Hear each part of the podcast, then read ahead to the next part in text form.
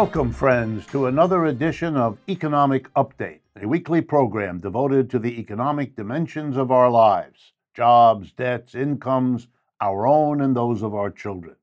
I'm your host, Richard Wolff. I want to begin uh, by noting something that happened very early this year. Uh, I have my disagreements with Bernie Sanders. We've talked about those in the past. But when Bernie does something that really deserves some applause, well, then I want to provide that as well. Early this year, when the Republicans were trying to keep Trump above water in the face of January 6th, and the Democrats were celebrating democracy as if this were the key issue to deal with in our times, Bernie came out with something remarkable. He gave speeches on the 5th and 6th of January in part to striking workers across the country who were brought together electronically to hear and respond to that speech. And he gave a remarkable interview to Stephen Greenhouse that was published on January 10th in The Guardian, the British newspaper. Uh, the British newspaper. It didn't get the interview in the American newspapers, nor was there much coverage and that's part of why I'm doing it now. The single most important remark in the speeches, and they had many important comments, but the single, single one that I want to suggest is the one worth focusing on. Here we go. The Democratic Party has turned its back on the working class. Whoa, he is a Democrat. Yes, he's independent, but he caucuses and works with the Democratic Party, ran in the Democratic Party for president, etc. The Democratic Party has turned its back on the working class. He's issuing a warning, none too subtle either, as he himself recognized. He talked about all the things that need to be done that aren't being done in our democracy.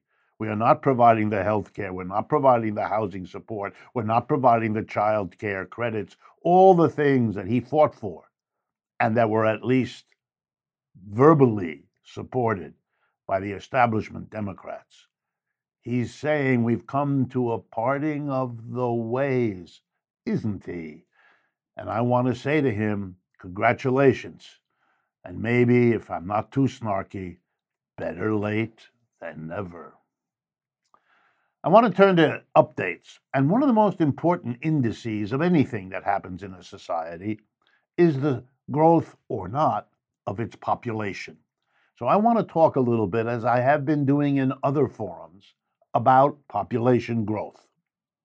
So let's begin. The statistics are in for the growth of population between July of 2020 and July of 2021, the latest full year data that I could come to and we've had the smallest growth of our population in over a century. Wow, something remarkable is happening. Total growth in the United States, we are a country of 330 odd million people, was 395,000 people. That's how we grew over that year. What's going on is very important both to know and then to analyze how we came to this. Well, we are in the middle of a pandemic that has killed in our country more people than anywhere else on earth, so that's contributing, but it's not a major part of the story. Likewise, our population is aging. So, as your people get older, a larger percentage reach the end of their lives. That's understandable too. And many of you know about the devastation caused by the opioid overdose crisis it has contributed to. Pandemic, aging, opioid. All important, but none of them the dominant cause. Here comes the dominant cause of the decline. It's the fertility rate, the birth rate in the United States. That's what's come down. I'll give you just one statistic. Population experts believe that we have to have 2.1 births per woman in our culture to stay even in our population. Not grow, not shrink, but to stay even. In 2007, we had 2.12 just enough to keep growing in terms of our birth rate, our intrinsic ability to grow our population. In 2020, we had dropped from 2.12 to 1.64. That historically is the killer here, the thing that drops our population. So I want to talk about what it means and why it happened. First, why it happened. The story has to start with a decision of American capitalist businesses, starting particularly around the 1970s, to move out of the country in a big way, to drop their factories, their offices, their stores in this country, and move to where economic growth was faster and wages and other costs were lower. That was a one two punch most capitalists could not resist because profits looked better over there, to say it simply. And they closed down their facilities. Whole towns shut down when they were dependent on one factory or one office or one big store, and now it was gone. All Americans know this story because it has happened literally in every part of the country. Visit your nearest dead mall and you'll get a sense. Just like if you look at the inside labels on your clothes and your appliances, it's all made someplace else. And you know, when that happened, it dealt a real blow to our working class. They lost the jobs. And you know which jobs left first? The ones where the wages were highest here, because if you move them to China where the wages are very low, it would be the biggest add to your profit. You don't move the job of a worker who earns a little because then you're not gaining that much by moving to China, which has its costs. So you move first the wages of the white American male worker, typically in a union, who's fought hard and had a good wage and benefit package. That's what the employer saves most on, so that's why the employer moves.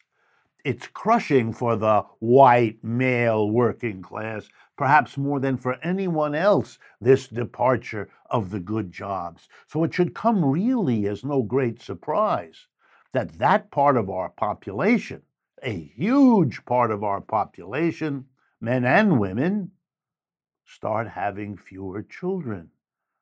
The jobs they can hold on to aren't very good. The factory job is gone, and being a greeter at Walmart will not pay anything like it. So you, you can't have children. It's too expensive. It's too difficult. It's too uncertain.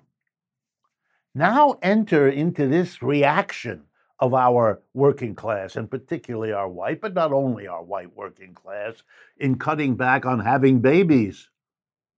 By the way, cutting back on getting married and a lot of other things that go with that.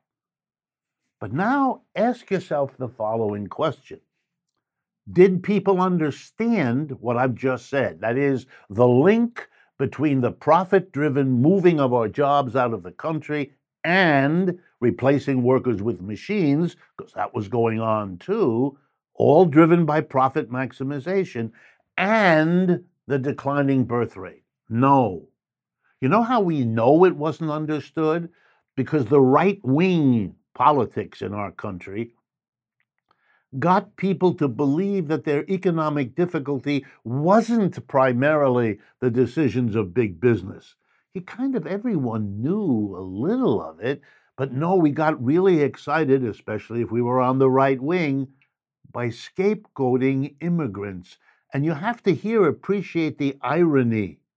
So we scapegoated the immigrants as if they were the cause of our economic difficulty.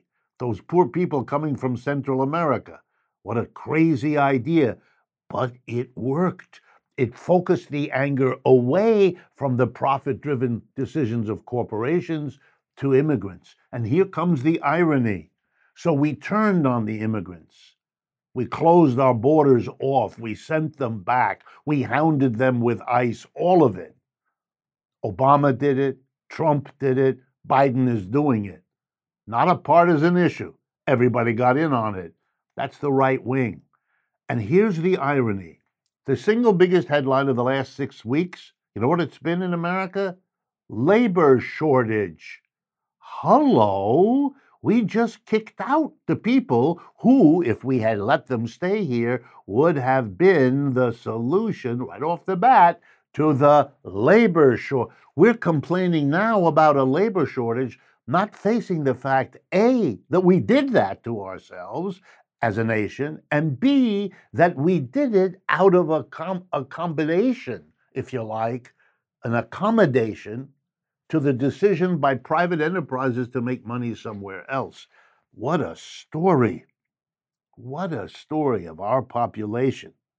And here's the irony you know what corporations are going to be doing as a result of the labor shortage? You know what that means? It's one more reason to move production away from this country where there's a labor shortage problem and go to another one where there isn't. This is right wing policy agreed to by the Democrats that is foolish and self destructive.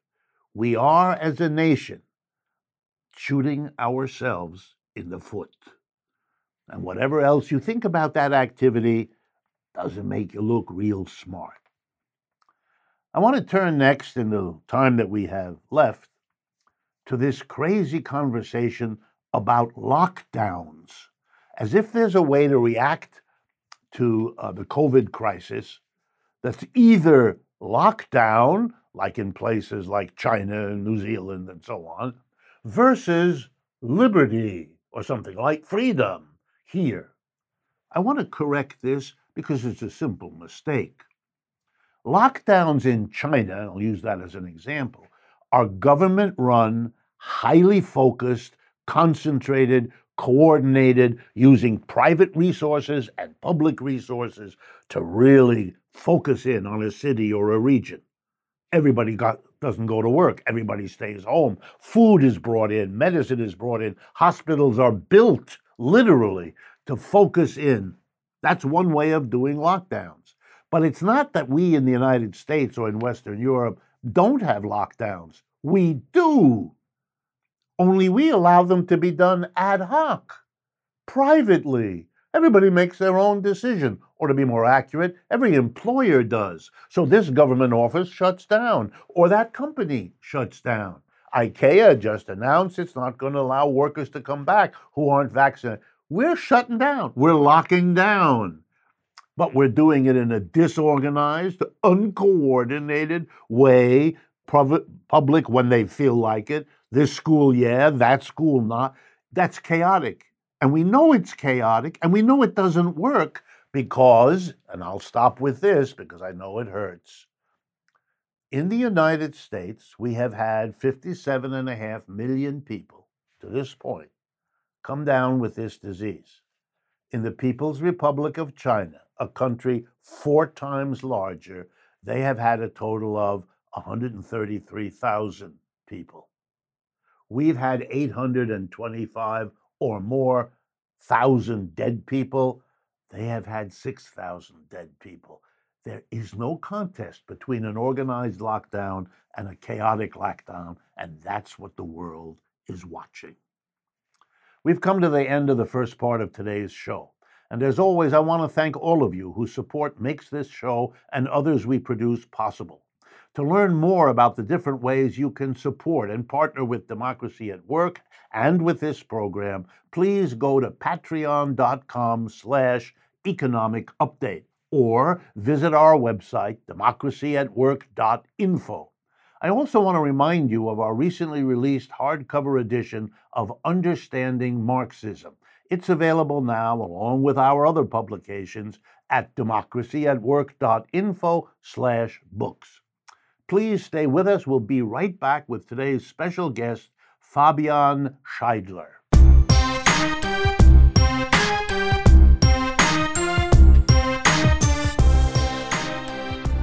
Welcome back, friends, to the second half of today's program, Economic Update.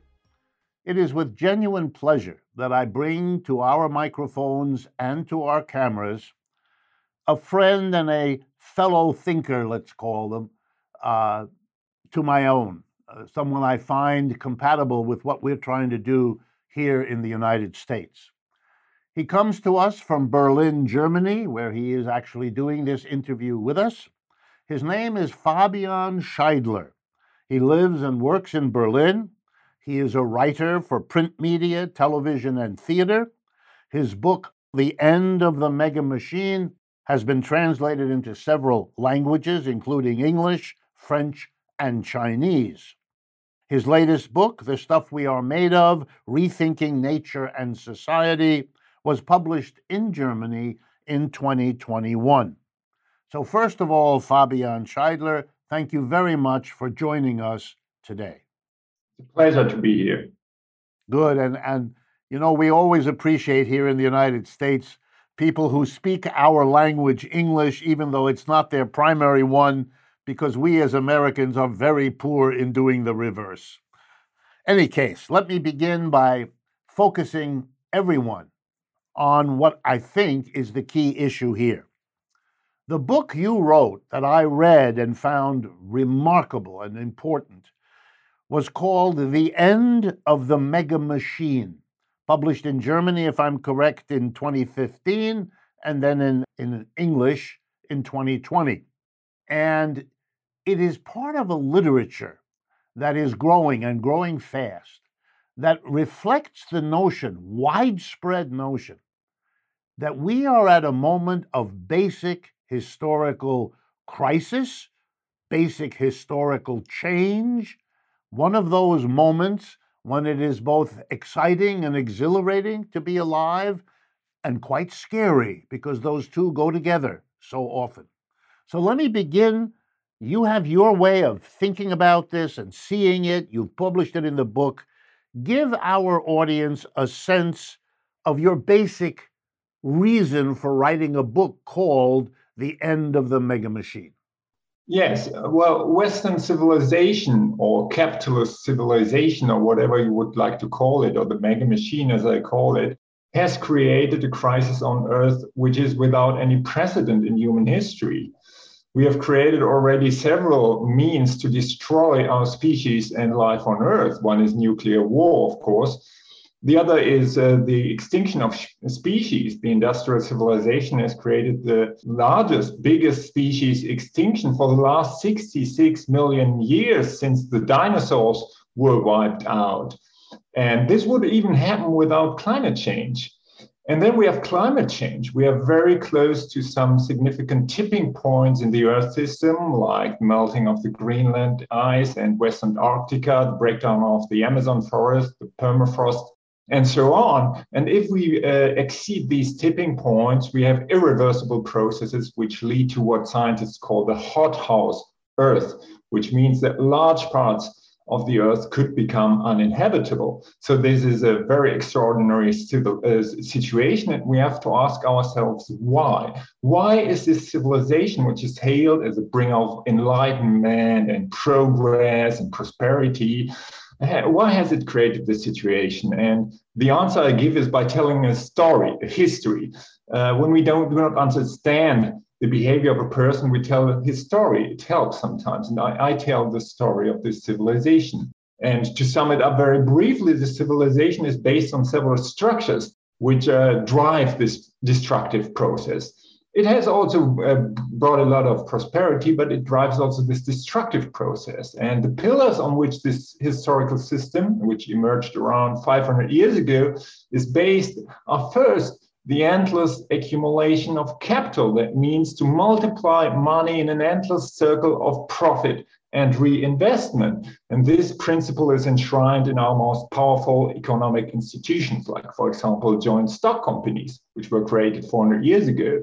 And the 500 largest corporations today control about two thirds of global trade and a large part of the global economy. Now, these uh, structures, these corporations, they have to grow, they have to expand, they have to multiply the capital to accumulate, and that means they have to um, transform nature into commodities.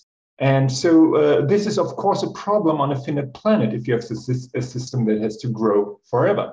Now, this economic system cannot stand for its own. It needs a second pillar, and that is the modern state, which emerged also around 500 years ago. The modern state was basically a military institution based on mercenaries and firearms. And the states didn't have the money to buy all these mercenaries and firearms. So they had to lend money from merchants and bankers in Amsterdam, in London, and so on. And they went to other countries to plunder these countries with their mercenaries and arms and to pay, as we would say today, the return on investment to the bankers and merchants. So state and capital were very closely interlinked from the beginning. And today we see it in the fact, for example, that those the 500 biggest corporations many of them could not exist without huge state subsidies. The International Monetary Fund says that we are subsidizing the fossil fuel industries with $5.9 trillion each year. That means that the taxpayers are financing the destruction of the planet. And the same goes with the aviation industry, the car industry, uh, pharmaceutical industry, and of course, Wall Street. All these banks could not exist without these huge bailouts and with the huge with the, the money from the central banks and so on. So uh, state and capital are intertwined and have created this dynamic which cannot stop in fact. Fabian that's quite a story that you tell but it's it's wonderful it opens up a whole host of questions. There is a growing movement let's call it of people who see what you've just explained who feel it who see it maybe not all of it, but they, they appreciate the climate change dimension or the population dimension or the inequality dimension and so on. Do you see such movements as sufficient to deal with this problem or, or not? I mean, how do you sense the strength of the opposition to letting this play out? Well, we have opposition to the system from the very beginning for the last 500 years. And we had a, the European and also American history the history of revolutions, of course. The French Revolution changed a lot, but it did not really change the economic system. We had other revolutions, and it, it turned out to be very hard to change the, the really fundamentals. Of course, we had the socialist revolutions and uh, many others, but the system is still in place globally. But you have to remember that each system, every system, every social system has lives. It emerges, it develops, and then there are contradictions coming up. And at some point, it will end. There is no eternal system. Even capitalism cannot be eternal. And there are many signs which uh, could um, uh, show that we ha- are already in a transition phase. And of course, in a transition phase, the system becomes chaotic. And in a chaotic system, social movements can play a huge part because the system will flip to one side or another side. And the transition from one social system to a different system is not an event, it's not one revolution, but it's a process. Sometimes it takes decades, sometimes centuries. And it's uh, really a cascade of crises that we are already seeing the financial crisis, the pandemic, ecological crisis. And in each and every crisis, there are bifurcations the system becomes more unstable and society can make choices to go rather to this side or to another side. And uh, the choices we make will determine the options that we have in the next crisis. And so i think in the 2008 financial crisis there was a lot of opposition. There was occupy wall street but it was crushed. In this pandemic or again, the states used their money to bail out Wall Street, the aviation industry, and so on. But I think there's a growing sense that the system will not continue forever. And there's growing resistance. Here in Germany, we had the largest um, demonstrations in our history since World War II against uh, climate change. And this was before the pandemic. And I think the pandemic has held some of this growing resistance a little bit uh, under the carpet, but it will come up again, I'm quite sure. And we see more and more instability. We don't know where the whole thing goes, but it is a time really where resistance and also imagination of different forms of economic organization is crucial.